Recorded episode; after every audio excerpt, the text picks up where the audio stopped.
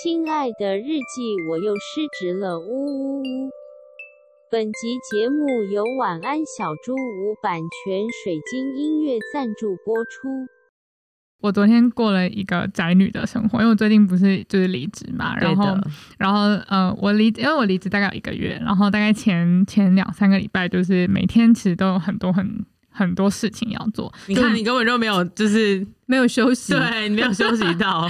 哎、欸，我这安排超多事情，就是至少呃，一定会有一件事情。然后，例如说是运动，好，运动对我来说也会是一个行程。哦，那这样可以了，可以。对对对对，但就是至少会有一件事情。然后，但是昨天。昨天呃，我得到了一个意外的一个假期，就嗯，就昨天不是礼拜五嘛，然后我原本就以为就是我男朋友就是会在家里工作，对，然后我就心想说啊，那我也要跟他一起，所以我就安排了一些什么，可能我要用 podcast 啊或者什么之类的，嗯、这样，然后没想到意外的男友就是提早回他回乡，就是提早下台中这样。就是我就超像那种，就是女友女友放假，女友给他放假那种男友，就在家里自由日。自由日，我就 宅了一天呢，我什么事情都没有做，爽吗？爽。然后我就我就我就打电动、看剧、看小说，好气哦！我昨天一整天都在讲课，好 sad，好累哦。而且我这是最废那一种，就是我中餐还吃蛋糕，然后 然后下午下午就随便乱吃，然后宵夜吃麦当劳，然后中间还有就是睡午觉，就是你知道看漫画看累了睡午觉，哦、真的很奢侈哎，放暑假，而且而且就是。真的就是有一种啊，就是男友不在家，我可以就是尽情的做我想做的事情。天哪，男友会听这一集吧？不会，他会睡着啊。对，他会睡着。对，所以我就突然有一种那种放风自由日的感觉，这样好幸福哦！我现在其实也想要有一天这样的假期。你要你要你的员工准，然后你的女友也要准哎，对，不容易，不容易耶。嗯、我觉得。就是我的女友准应该是比较不可能发生的事情，没有啦，没有啦。我现在就会跟我的员工说，你知道吗？就是我是你们老板，然后你知道你们的老板也有老板哦。对，啊，就是我女友。我最近有在做就是电子报嘛，就是我想要收一点名单啊，然后就可以写一些记录一些我怎么去做这个专业相关的事情给有兴趣的人。嗯，对，然后。我就是在测试那个电子报的订阅的 QR code，我就叫我女友帮我测，嗯，然后我上面都会叫她留名字嘛，嗯、然后还有什么你在哪里工作啊，或是你的 title，嗯、然后她就留说你老板。你老板，你真的只能就是这样说逃给后这样子，真的哎。然后之前我在征才的时候，他就也很挺我，他就有去帮我分享给他的朋友，就是一些、嗯、呃之前工作上认识啊，嗯、然后就是请他们说，哎、欸，有没有好人才推荐这样。嗯嗯。嗯，然后他有些朋友就会回他说，啊，干嘛不你帮他就好了。嗯因为其实他也是在做内容相关的，虽然没有就是很嗯、没有就是呃完全重叠那个专业，但是他朋友就会说啊，那你干嘛不帮他就好？然后他就会说，我是他老板呢、欸，拜托，我是他老板呢、欸。欸，他真的是他投资他的青春给你，对啦，对啦，对，对，他是股东呢，他是对的，他他就是董事长，嗯、没有股份的董事长。好了，我们差不多可以开始这一集了。好的。失职日记是跟我们三个小杂宝一起聊聊职场生活的广播节目。失恋的时候会写失恋日记，失职日记的职是职场的职。我们每周会透过讲故事的方式聊工作大小事，聊那些年我们一起追的绩效目标，聊我们错付了多少青春在职场上。欢迎你们来到失职日记。欢迎大家来到失职日记，我是今天的主持人安吉，我是四七，我是涵涵。今天的故事主轴，我们来讲一个关于工作上时间管理失败的故事。哎、欸，时间管理大家都不陌生吧？因为工作上就是就是坊间有很多那种时间管理法，没错。然后像前阵子很夯的，就是那种那个什么番茄钟，就唐凤有说他都用番茄钟工作。哦，是哦，是哦，好像有。对，然后他可见我没在关注番茄钟。你们知道番番茄钟实际上提倡的是什么吗？我其实真的不知道，它就是阶段性的工作，就是你每你二十五分钟工作，然后休息五到十分钟，然后因为你的工作时间是比较呃呃时间是呃非常有节奏性的，所以你可以在每一次工作的时候记录你做了什么事情。哦，所以你就会去追踪，然后去了解你到底在这二十五分钟之内都做完了什么东西，然后就是似乎是会非常的有效率这样子。真的听起来很棒。说似乎是是你也没试过吗？从来没试过，因为嗯，因为嗯、呃，我们因为我们我们信奉的是另外一个工作法。奉为贵孽，对，我们信奉的是番茄酱工作法。这是 EP 多少？EP 多少有提到啊？EP 四吗？四，好像是 EP 四吧。对，然后以防听众不知道，因为我们太想讲了。对，对，就是番茄酱工作法呢，是好像是一个网友提出的，然后我、哦、我没有找到原创者是谁，但我觉得他很厉害，就是他提倡的是最后一分钟才把东西挤出来。我们真的剑走偏锋哎、欸，对，哎、欸，这个心法很偏门，但很有效哎、欸，我也觉得很有效，因为我们我记得我们 EP 四的时候也有说，我们我们信仰的是那个爆发力，没错，就是最后一分钟这样啪挤出来那么多，就是你在一直要晃那个那个那个番茄酱的罐子，然后一直都弄不出来，然后最后最后就会啪给你全部这样，好恶心。对，然后然后我们三个就是很信奉嘛，然后其实。这整件、这整个工作法一直有在实践的宗师呢，其实是我们的韩寒，就是你耶！哦天哪！所以海涵就是我们今天这一节主人翁，他要讲他的那个时间管理心法。哎呦，我真的是觉得很抱歉呢，这样子听众都会觉得连这种人都可以创业，没问题哦，OK 的，活得下去。第一天开始就有 revenue，就有 profit，你们也可以哦。好哦，那呃，今天就是讲那个时间管理的故事，那我们就请韩寒开始吧。好的，就是老实说啦，我没有要全部都讲番茄酱了，我还是有一些自己的时间管理的方法，但是没有番茄钟这么有制度，嗯，对，或者是没有那么。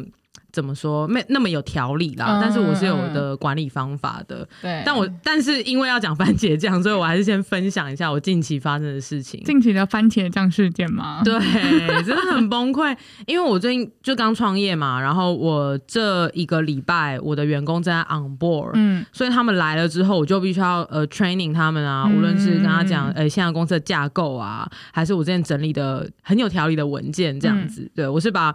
呃，公司一些营运需要的一些文案件文件也好，合约也好啊，或者是呃报价方法，或者是流水账等等，嗯、我其实都整理成一个文件嘛，而不是是在我们的 Google Drive 上面，然后整理成很有条理这样，嗯、然后我就来帮他们做 onboarding。那与此同时呢，就是可能我也做的还不错，所以有很多客户的案件，那。因为也就只有我一个人，所以我同时做案子的同时，还要去做一些商务的开发，嗯，所以就是真的超忙，就原本就已经蜡烛两头烧，对，是多多头烧，然后我就快要燃烧殆尽这样子，嗯、所以我找员工进来就是为了要帮我分担嘛，嗯，就虽然我信奉的是艺人公司的这个精神，但是艺人公司不是说你不能扩编，对，而是你要时时刻刻的质疑你的成长是为了让你做得更好，还是你只是为了要。赚更多钱，或者是你只是为了要。呃，一味的扩张哦，原来艺人公司是这样哦，我终于知道了。对，艺人公司其实不是说你你只能一个人哦，而是你要去呃去时时刻刻去思考说，如果你今天真的是为了追求你技术上或你专业上的更好，嗯，那你就可以扩编没有问题哦。对，就是有限度的扩编啦，嗯，对。所以像呃，可能你每年都会设定你的目标，那你达标之后，你就应该要投注在让你自己变得更好。哦，这其实比较像是艺人公司的精神。OK，对，所以我就扩忙，对，扩编。了嘛，但是呃，通大部分就是有当过主管，或者是呃有在帮公司带新人的资深的同事，应该都可以理解到，呃，你在扩编的同时，你的确是为了要让自己未来过得更优雅。但是他们在 on board 那个时候真的很痛苦，因为你要一直 train 他们，然后黎明前的黑暗。对。你就是因为事情忙不过来才要找人啊，可是要他们来，他们不会立刻分担你的工作，你还要花你原本的时间去教他们。对，就他不是一个那个那个 mode on 就直接可以是完全变轻松这样。嗯，对，所以我我这个礼拜呢就非常的崩溃，我就一边的在带他们。那当然他们非常非常能干，然后也有很多主动会帮我分担的时候，嗯，但也。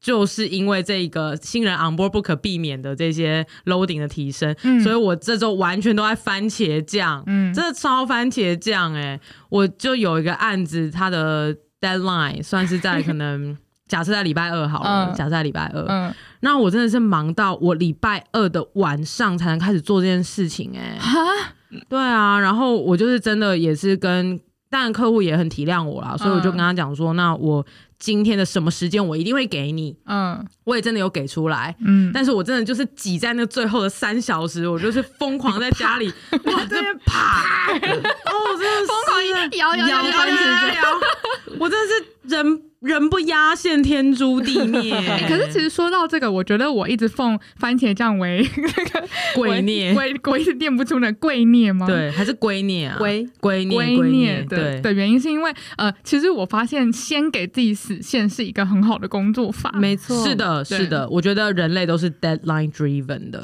对，搞到就我们三个啦。啊，人都是？吧？我觉得很多人是可以很条对理的。听众啊，你们也是吗？哎、会不会有人不知道龟臬？龟臬，那那还有什么别的圭是那讲法个吗？哪个龟啊？好呃很难解释。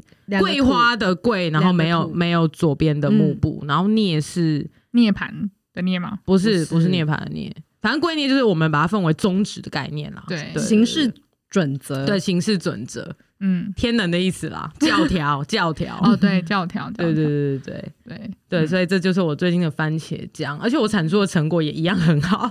对啊，番茄酱毕竟也是风靡三十年了，有三十年了，我都不知道。这是很多很多人都有在使用，很多人自行就修得的一个真的 一个工作法。对对对，但我觉得我们特别要讲的是，为什么我们可以奉番茄酱为一种工作法，是因为我们最后还是可以 meet deadline，对然后我们最后产出的东西也真的很好。对对对但是就是有点痛苦啦。对，嗯，啊，有些人是，我觉得很多人嗯。是那种他番茄酱，然后他最后什么屁都挤不出来，哦。或者他挤出一坨屎，好恶心，最后一瞬间落塞 拿成芥末，然后又要爬变黄色这，个这个很悲伤哎。很悲伤，比悲伤更悲伤。好恶心。我大学就是有一个有一个同系的那个同学，他就是超级番茄酱。嗯。人不压线，天诛地灭，也是他跟我说的。嗯。可是他每次压线产出来成果也都不怎么样，而且常常雷到别人。他哦，那就不这个很烦这个就不行这就不不行。这就是没有效率的番茄酱工作法。是的，嗯，我觉得我们会番茄酱，是因为我们本来能力可能就也还不错，然后我们也是当责的人，嗯。对我们是负责的人。哦，嗯。我我觉得还有个关键就是你对于你工作的熟悉度，啊，对对对对，对就是因为你很明确知道你这个 task 可能就是花要花你这些时间，然后中间可能会经过多少东西，对。所以、嗯。所以你不会在你工作的时候很彷徨，因为我觉得我我有时候番茄酱会失效，原因是因为我这个东西是我第一次碰，我不知道、哦。我无法掌握这个工作的范围。哦是的，是的，是的。嗯，所以就是的确，我每次番茄酱的时候，都是一些我本来就驾轻就熟的的 task，、嗯但是我真的因为时间上的安排，我就是没时间，嗯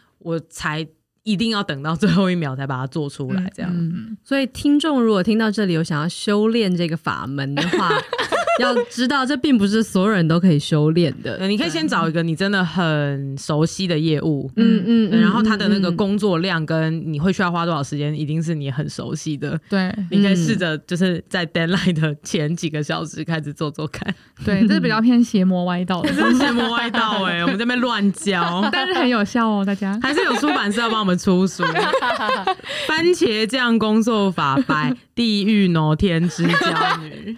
可是我觉得那个原创者会突然跳出来说：“这是我发明的。我们要 去跟他发明的，对对啊，有版权的问题。”哎，涵涵的故事是不是好啦哦原来还没就是开始哦还没开始啦。我每次都用这招，其实这个故事才到一半这样。可以的，可以的。但我这个故事其实还算短啦，所以我觉得 OK。好就是，呢，我今天要分享，其实也是跟时间管理失败嗯有关的嗯一个故事是发生在我自己身上。嗯但我觉得它同时杂糅了一些杂糅，对管理上面的，就是失策。啊哈，事情是这样子的，就是我我以前在前公司的时候，我是一次管一整个大部大的部门嘛，那那个部门可能有二十几个人，那我也不是一个人管二十几个人，而是我中呃中间是有就是经理的就在帮我管各个部门这样，然后其中一位就是四期，嗯。对，嗯。然后反正呢，之前的这样子的工作方式跟组织的架构，我是可以 macro manage 的。OK，对，就是我可以看一个轮廓，嗯。或者是我可以把一些任务或者是策略，把它切成合理的范围，嗯。嗯呃，彼此在沟通上面不会有落差范围，就叫什么有效授权嘛。是。对，我就能够有效授权出去，然后我可能只需要追踪一些大的 milestone，嗯，或者是可能依照绩效目标的那种管理方式去追踪，嗯我就可以呃马上的知道说，哎，现在哪一个环节有问题，哪一个环节领先这样子。OK，嗯所以是 macro 在管的。嗯嗯嗯，然后呢，就是一直到我创业之后，我就一直没有把它改过来。嗯因为创业之后呢，其实这间公司只有我嘛，嗯还有我老板，然后我女友。对开玩笑，开玩笑。那反正我同时呢，其实是一个老板，我要管这整家公司的营运嘛。嗯比如说大目标啊，然后可能产品的布局也好啊，嗯。或者是呃财务上面的的结构，或者是我们现在的报价方式也好啊，嗯。这些都是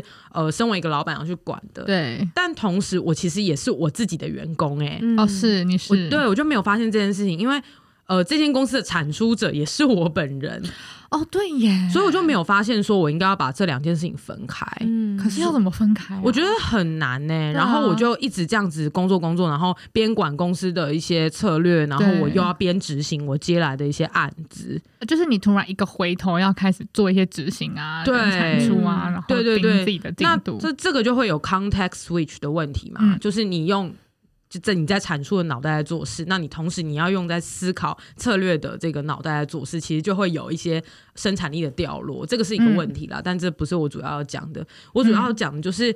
我应该要能够 micro manage 我自己的时间才对，因为我就是现在这间韩寒的公司的唯一一个能够去产出的人，所以我应该是要被 micro manage 的。哦，对，我身为一个员工在产出的时候，我应该是需要被呃 micro manage，但是我自己呢、嗯、又必须要 macro manage 我这整家公司。嗯，OK，我觉得在这边就因为我刚刚看了一下那个那个叫什么。名词解释，我稍微解释一下。啊、感谢安吉。对，就刚刚还有提到 macro manage，然后还有 micro manage，然后前者呢是宏观管理，然后后者是微观管理。对的，对的，嗯，就是 macro 跟 micro 这样子。对对对。对，所以刚刚前面还是说，呃，他在他底下有一些中间主管的时候，他其实是可以 macro，就是宏观管理的，他只需要看最后的目标有没有达到，然后或者是几个重要的 milestone。但是现在身为就是自己的老板，然后同时又是公司的执行者，他其实身为执行者是要能够微观管理自己，也就是 micro manage 自己的。对，因为我必须要微观的管理我自己做每件事情的时间，我才能知道我还能接多少案子嘛。嗯嗯，嗯。但是因为我已经当主管那么长一段时间了，对，然后我也没创业过，嗯，而且这个创业的题目又不是我一开始就有员工，嗯嗯嗯，所以我就完全就是算是失算呢、欸，我不知道其实。有这个盲点，对，然后就有一天，我就可能是因为就是工作上面的一些直觉，好险我这个直觉，嗯，我就有个直觉说，哎，好像怪怪的，我是不是已经开始在就是超额结案？哦，对，我就觉得我的公司好像已经在超额结案，对，然后我就做了一件事情。我就把我的那个 Google Calendar 拉出来，嗯，然后我就开始用那个就是 Box 的方式来管理我自己。大大家应该有听过，就是你可以把你要做的某一件事情，嗯、然后它可能需要花两小时，你就压在你的日历上面。对，这是一种工作，非常好，对，这是一种很好用的时间管理法。那我之前没有这样子管理我自己，是因为我在那个职位上面，其实我不太需要这样子，嗯，而且我已经很习惯。呃，这个职位的呃，可能任务也好，还是呃日常生活的时间的消耗也好，对，所以我不太需要用这种方式那么微观的管我自己。嗯嗯嗯。然后呢，在创业之后的那个时间点，我就觉得好像 something wrong，嗯，但是我还一时说不出来到底哪里有问题，所以我就开始压，把我的日历上面满满的压了，我可能那个时候有五个案子好了，嗯嗯，我就把那五个案子会需要做的所有的事情，嗯，然后压满了，就是可能。从那个时候开始，那个当下开始到未来的一个月后，嗯、我就把它全部压完，然后才发现一件超恐怖的事情：嗯、我的行事印上面全满，嗯、连六日都是满的。妈呀！而且连有些日期的晚上也都是满的。嗯然后那个当下，我就觉得自己超失职。嗯嗯，我就觉得就是天哪，我怎么没有发现这件事情？嗯然后我之前就是那么有管理经验了，然后就觉得、嗯哇，超级失职的，然后整个差点崩溃，而且更崩溃的是，我根本接下来几个礼拜我都没有周休。嗯，对，但是我觉得同时也觉得有点好险，嗯好险我有那个直觉，觉得应该要在那个时间点来检视这件事。嗯，我觉得很多时间管理都是这样的、因为我以前就是那种看到时间管理法，我就会觉得很就是 很 bullshit，对对对对，就是觉得很 bullshit。像像呃，应该说是我你觉得你自己不需要啦？对我会嗯就是会觉得，哎、应该是不，我觉得是他们都在讲一些理所当然的事情。啊，对，就是例如说，他们呃，比如说你刚刚说的那个呃，自己的时间也要压上 calendar 这种，嗯就会觉得哦，非常的合理啊，就是你你就是就是这样啊，我也想得到这种时间管理法之类的。你好反骨哦。对啊，你真的很反骨，是不是因为你信奉的是番茄酱？其实也不是，我就是觉得，都是 Z 的错。哎、对我真的很反骨啊，对，好，然后对，然后但是其实很多都是你真的遇到的时候，你才发现，就是那个盲点是你当下是完全看不到的。对，所以才是盲点啊对啊，还是盲点。对，然后那些人的确，呃呃，很多管理管时间管理法，他的确都在写一些理所当然的事情，嗯但是他就是必须写出来，你才会意识到。嗯，而且我觉得他们是，我觉得这就是教学教学的手法的问题，嗯嗯嗯这个就要扯到我的专业。嗯我觉得他们都在平铺直述一个正确观念，是，所以我们根本就不知道我们自己什么时候会犯错。哦所以他的教法应该要是写一些你最常要、最常会犯错的一些时间管理的失误，这个东西哦我觉得才对人们有帮助。是嘛？是他们不会教，对，是他们不会教。司机在旁边觉得傻眼。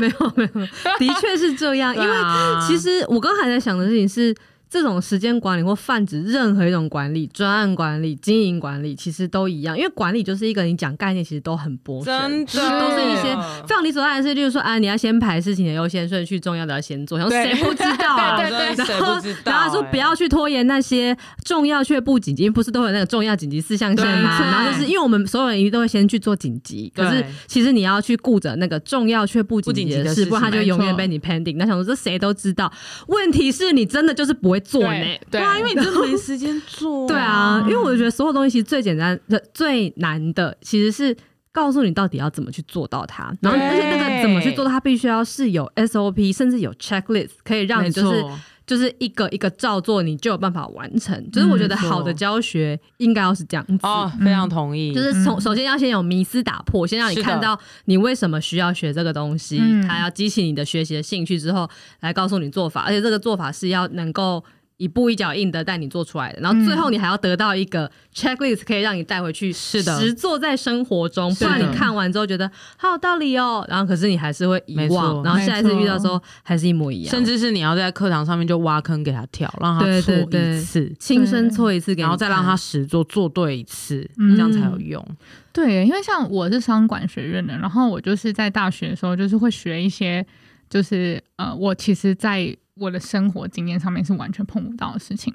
然后我现在其实都觉得那个时候的教学，如果我早点，例如说我早点去去公司实习，然后啊，你自然而然就会学到。对我自然就自然会学，因为商管真的都很理论啊。例如他们就是比如说有一堂课是什么国际国际公国际企业管理，然后他就会、哦，他就会讲说，哦，你面对不同国家的文化，你要尊重它。然后、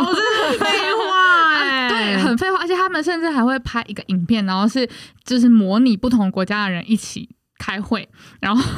然后可能就是美国人讲话的时候，你要怎么样尊重他？因为美国人喜欢的是怎么样怎么样的沟通方式等等。然后我就一直觉得就是很真的很无聊。可是真的到我就是进到就是那个就是呃比较大件的公司，真的要跟不同文化你的人说红红的布条，工作的时候，你才发现哦，原来他想要教我的是这个东西。嗯，真的真的，这就是台湾教育的失败之处。嗯啊，扯远了，扯到我们自己的本 本对啊行这样子。那我们回到时间管理，对啊，但其实我的故事真的就是这样。嗯对，就是我觉得我最大的一个 take away 就是我真的从来没有想过我需要同时杂糅了 macro 跟 micro。嗯。对，哎、我很想要回应这一点，因为其实，呃，为什么对这件事情会这么痛或这么有共鸣，是因为其实我们在学习当主管的时候，嗯、因为其实大部分人应该都不会是天生就会当主管吧，大家都是会要学习成为一个主管。嗯，在这个过程中，我们会得到一个算是也是主管一零一的那样的。信念就是说，你不可以 micromanage。对对对，因为这是一个当主管的大忌，就是当你去微观管理你的部署的时候，首先你会呃很没有效率，然后会造成他们很大的压力，然后你可能整个会做错决策，什么什么什么。所以是一个我们必须要，甚至是拼在我们的心里，一直告诫自己说，你不可以 micro，不可以 micro。然后所以去训练自己要养成直觉的那个 macro 的思维，因为其实这件事情不不容易，因为大家都是从当。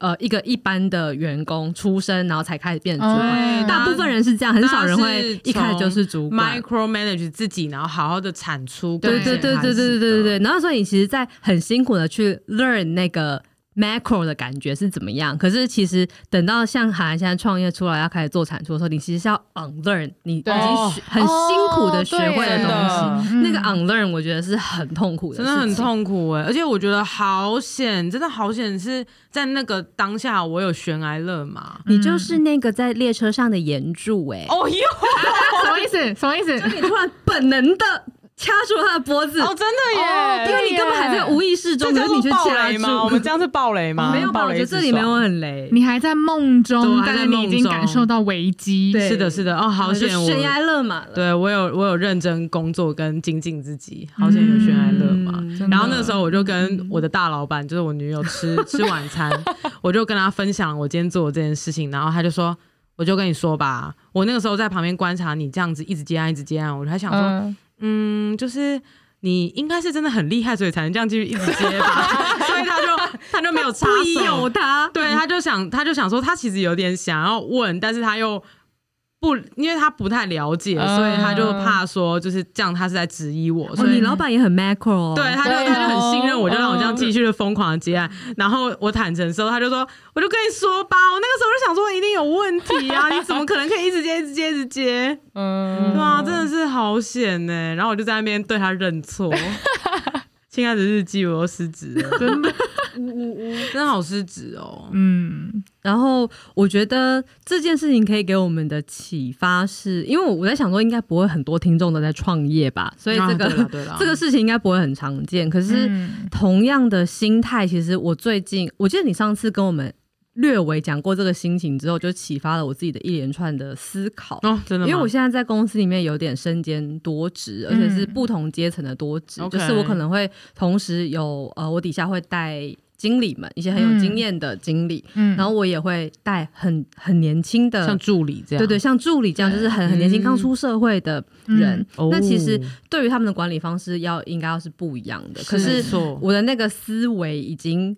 有点固着在当算是比较高阶一点的主管的思维，所以我也是很 macro 的。可是当我要开始 micro 到，我会需要去告诉他什么样的讯息你要发在哪里，什么事情你要去找谁讲，然后你的顺序应该要是什么，就是这么细微的事情的时候，我会发现他对我来讲很痛苦。然后，而且还有一个痛苦是我明明就是会的，我以前会啊，我以前在我刚当。就是小主管的时候，我也是这样带我的部署的。可是我那时候明明做的很好，为什么我现在不会了呢？因为你在 context switch。对啊，然后而且我又不是说啊，那我现在回去带就好了。就是我只是可能一天的三个会议，我都有三个不一样的角色。对。然后我一下子要 macro，一下子要 micro，然后我觉得那个东西非常非常错乱，好分裂哦。对，那那 but still 就是可能听众们有这种经验也不会很多，但我觉得可以的是。可能听到了这样的故事之后，未来也许面对你的一些同事或一些主管的时候，你可以理解说，对他为什么现在会这样那么奇怪呢？其实有可能是因为他也在那个痛苦的转换过程里面。哦，我记得我们好像有聊过这件事，因为我也有这样子痛苦的经验过，就是我同时。对，反正基基本上就跟四七几乎一模一样。然后我那时候心情反而不是，四七是觉得说，呃，自己明明就可以做到，为什么做不到？然后又会有种那个人格分裂的感觉。嗯、然后我比我也会有这种感觉，可是我觉得我个人比较痛苦的是，我觉得我好像给我不同的下属们，无论是资深或者之前的下属们，一种我我我很像你很双面，对我很双面，哦、对，就是有点像我见人说人话，见鬼说鬼话。因为、哦、因为就是我可能对比较资深的，我就我我我就会比较 macro，对对对对对，嗯、然后呃态度可能也不一样，因为我对比较之前我可能人会比较温和一点，对、哦、对等等的。然后我其实会担心说我的下属会不会觉得我偏心，或者是我就是、嗯、呃。对，就是有，我也担心过这个，对，是哦，我们当主管很容易，因为态度，因为态度一定会不一样啊，因为你不能用一样的标准去要求不一样阶段的部属。对，可是他们可能会同时看到，而且那个信任信任程度是不一样的。对，因为如果已经是一个经理级的，那其实他需要的是你好好的授权跟放权。嗯，那是面对比较 junior 的伙伴，其实你就真的应该要带着他做，不然他会不知道自己的问题在哪边。对，可是麻烦就是他们可能会同时见证你对他们的不同态度。没错，那而且其实尤其是比较呃之前的同仁，他可能是没有办法理解为什么你要这样子，他可能就会反而觉得。那为什么你不这样子对我呢？嗯、你为什么要管我这么多呢？嗯嗯嗯，哦，真的，这真的很难。对啊，嗯，对，所以刚因为刚刚诗琪刚刚讲说，就是 如果说有一个正在听的听众，觉得自己的 老板非常的人格分裂，怪搞不好是这个原因。对，对，但有什么解法啊？我觉得好难，这好像真的遇到才会发现呢、欸。嗯。因为，而且可能有些人遇到了，然后他顺利解决了，他也没有发现自己是因为这个问题，嗯，而因为他真的可能很能干，然后自然而然去解决，他也没有回头去思考说这是为什么。哦，也有可能。所以其实也很少人在谈论这件事，不是吗？嗯、大家在谈论比较多是真的很基层的哦，某一个方法论这样。嗯嗯，对的确。哦，我就想到我接下来要面对新的挑战，我就觉得好累哦，因为我员工来了嘛，嗯、所以我现在到底要用什么方法来管？哦，真的耶！对啊，哦，这个我觉得是有趣的，就是因为我现在有两位员工，一个员工是帮我呃，就是算是制作助理，嗯、他就来帮我分担一些直接跟内容制作有关的东西。嗯嗯，嗯那有另外一位是我的特助，那他做的比较多是呃，我是希望他来帮我管理我的时间的。我就是想说，哎、欸，他是不是能够来 micro manage 我的时间？哦，那我就可以专心的 micro manage 这整间公司，嗯、跟他们两个。哦，对，那我。也还不知道我这个想法是不是正确的，嗯、那反正我之后就去实做，然后印证这件事情，嗯、再来跟听众分享。之后到底是怎么样？好期待哦！期待在世纪在十几集的时候，应该就会有一些新的进展。对啊，我刚才请他来上节目，想听想听。哎，其哎，其实我现在想想，搞不好很多听众会跟我遇到一样的问题，因为我们听众年龄层大概就是也大概三十到三十五岁，差不多可能是小主管，嗯，或者是可能资深同仁之类的，对对。对，对啊，而且现在蛮多公司其实呃，每个人都是身兼数职，对的，很容易，对，就有时候在。这个问题，嗯嗯嗯，可能在技能上面是身兼数职，而且在管理的层级上面也是身兼数职。没错，嗯，所以有时候会有那种，你其实是身为一个比较资深的员工去带之前的员工，可是你没有直接管理关系。哦，这个也很怪，学长姐式的带领，这个也很麻烦。你真正是他们的主管的那个管理方式，其实又会很不一样。真的，真的，嗯。嗯啊，我们还容易吗？工作好难哦，是不是真的很难？因为因为我其实呃，到每一间公司都不是那种太大太大规模，就是那种分工分到很细的，所以就是我偶尔都会是面试那种，就希望你有斜杠的能力，然后希望 希望你能够非常有协作能力，然后有可能会身兼数职。嗯嗯，然后我觉得应该现在蛮多公司的那种形式跟模式也都是这个样子，应该是吧？因为毕竟资源有限，但是。想做的事情永远那么多，哎、嗯，大家也越来越能干啊，然后很多工具都就是成本越来越低，然后会需要人人的进去辅助这样子。哎，叹一口气。对啊，我觉得呃，好像没有什么很直接的解法，可是我觉得我们我们三个人都一样，都经历过类似的状况，然后我们好像都有意识到自己的问题出在哪里。嗯嗯嗯、可是其实。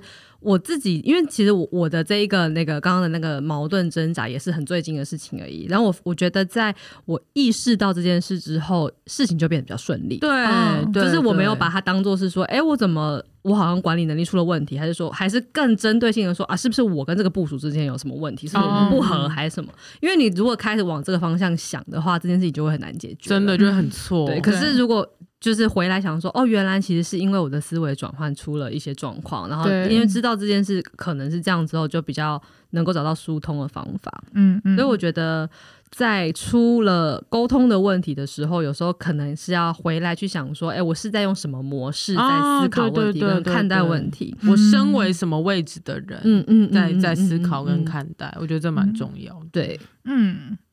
哎，所以今天这一集其实是呃，韩寒发现自己时间管理上的问题，而延伸到在就是管理思维上面的问题，而不是真的番茄酱。我至今番茄酱都还没出事过 哦，真的假的？嗯，真的。我好像有出事过，因为我就是有用番茄酱做过我不熟悉的事情。哦，但我觉得安吉说的这个很很正确，因为我从来没有用番茄酱做我不熟的事。对，就如果是要那种很长期的研究，或是真的我在尝试一个新东西，我是觉得不敢番茄酱。嗯，对，不敢番茄酱。其实这件事情我觉得也还蛮呼应我们自己的主题的耶，也、嗯、就是你要用番茄酱这个思维或者这个工作模式可以，可是你只能套用在某些地方。是的，所以其实我觉得我们每每个人做事都有自己的方式，然后其实你可能要去发现，你其实有很多种做事方式。那这些方式，他们分别应该在什么样的情境去应用？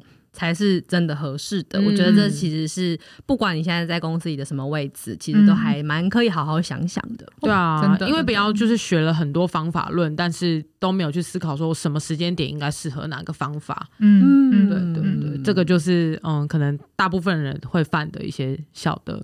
盲点吧，嗯，就想到，哦，我学了一个新的，大家都在讲的，可能比如说 Agile 好了，嗯，那我什么事情都要 Agile，然后就会爆炸这样，嗯，真的哎，所以就是听众们可以试试看番茄酱，但请 千万不要在你不熟的场域尝试番茄酱，嗯，但我也觉得还是可以推广一下番茄钟啦，因为我觉得，其实我是真的觉得平衡报道，其实真的有效，是虽然我没有实际运用过，因为他他他呃建议的运用方式就是你要真的摆一个。二十五分钟的那个倒数钟，然后他真的要想，对对对对，但是我可以懂他的理念，这是有点像，我也可以懂。就之前不是有一个那个。工具叫专注森林。啊，知道知道。然后它也是你可以直接设定一个，就是你要专心的这个时间，然后不能开手机的其他 app 这样。对对对对对，嗯，就是短暂的完成一些 task 这样子。嗯，我后来的管理方式比较像是，因为我是那种喜欢长期专注的人，所以我反而不能够番茄钟，就那个二十五二十五打断我，其实有点痛苦。对，我是喜欢就进入，然后就是呃一次做个两个小时、三个小时，然后我也比较像这样，我再起来大就是一个大休息这样子。嗯。嗯，嗯，但我觉得这个有个坏处，就是我会头颈症候群。哦，所以我就很刻意的想说，哦，那就一个小时起来动一下，去上个厕所也好。嗯，对对对对对，嗯，所以其实也不是说每个人都要番茄钟或番茄酱，你就是找到你自己真的喜欢，然后你效率最高的方法就好。对啊，最好就是可以有两三个耶，我觉得。嗯，然后你在不一样的场景可以拿出来切换。是的，你的手牌比较多，嗯嗯，才不会就是你你只能有这一招大绝这样子。嗯，没错。今天好知性哦，真的耶，真的是聊到一些重要的职场观念了。很有干货哎，真的有干货感哎！这一场怎么这样子？对啊，好奇怪。因 为真的在在管理自己的工作上面有蛮多体悟的。是的，是的。其实也很想要听众跟我们分享自己在工作上遇到什么事哎，因为之前就是前几集播出之后，因为有一些朋友也会听，然后就看到他们会发一些限动说，也反思了一些自己跟工作的关系，对，然后就很想知道你们反思了什么啊？可以说一下吗？真的呀，拜托，可以投稿给我们吗？我们会很开心。就是来 IG 私讯我们，please。对，那我们可能尽量发一些动态，让他你们可以私讯我们说这一集你们有想到什么自己的事情，好像可以。嗯，而且我跟四七还有函函会轮流的回私讯。哦，对，所以我们就会 使出替身攻击，猜猜我是谁？我们呃应该是蛮好聊天的啦。猜中的没有奖品，我们可以送你一罐番茄酱，挤在你的电脑上。好诶、欸，那我今天的故事差不多，对不对？差不多了。好的，那我们就请今天日记的主人做个收尾吧。亲爱的日记，我今天时间管理失败了。在创业之后，我没有发现自己同时身为老板，也身为一个负责产出的员工。我一直使用先前当主管的经验，在宏观管理我自己。直到今天，我发现案件的 loading 已经超过我所能负荷的极限。好险我有悬崖勒马，赶紧用微观的角度重新审视工作量，避免更大的问题发生。我想以后我面临工作环境或性质转变的时候，都应该要花点时间思考现在最适合的工作模式是什么，应该就可以避免这个状况了吧。好的，那谢谢听众今天陪我们到这边。嗯、之后欢迎在 Spotify、Apple Podcast、Sound On 跟 First Story 追踪我们哦，还有 KKBOX。然后呢，IG 也可以搜寻失子日记，看我们发一些 IG 的动态，我们会努力的。好的，好，那失子日记下周见啦！我是安吉，我是思琪，我是涵涵，大家拜拜，拜拜。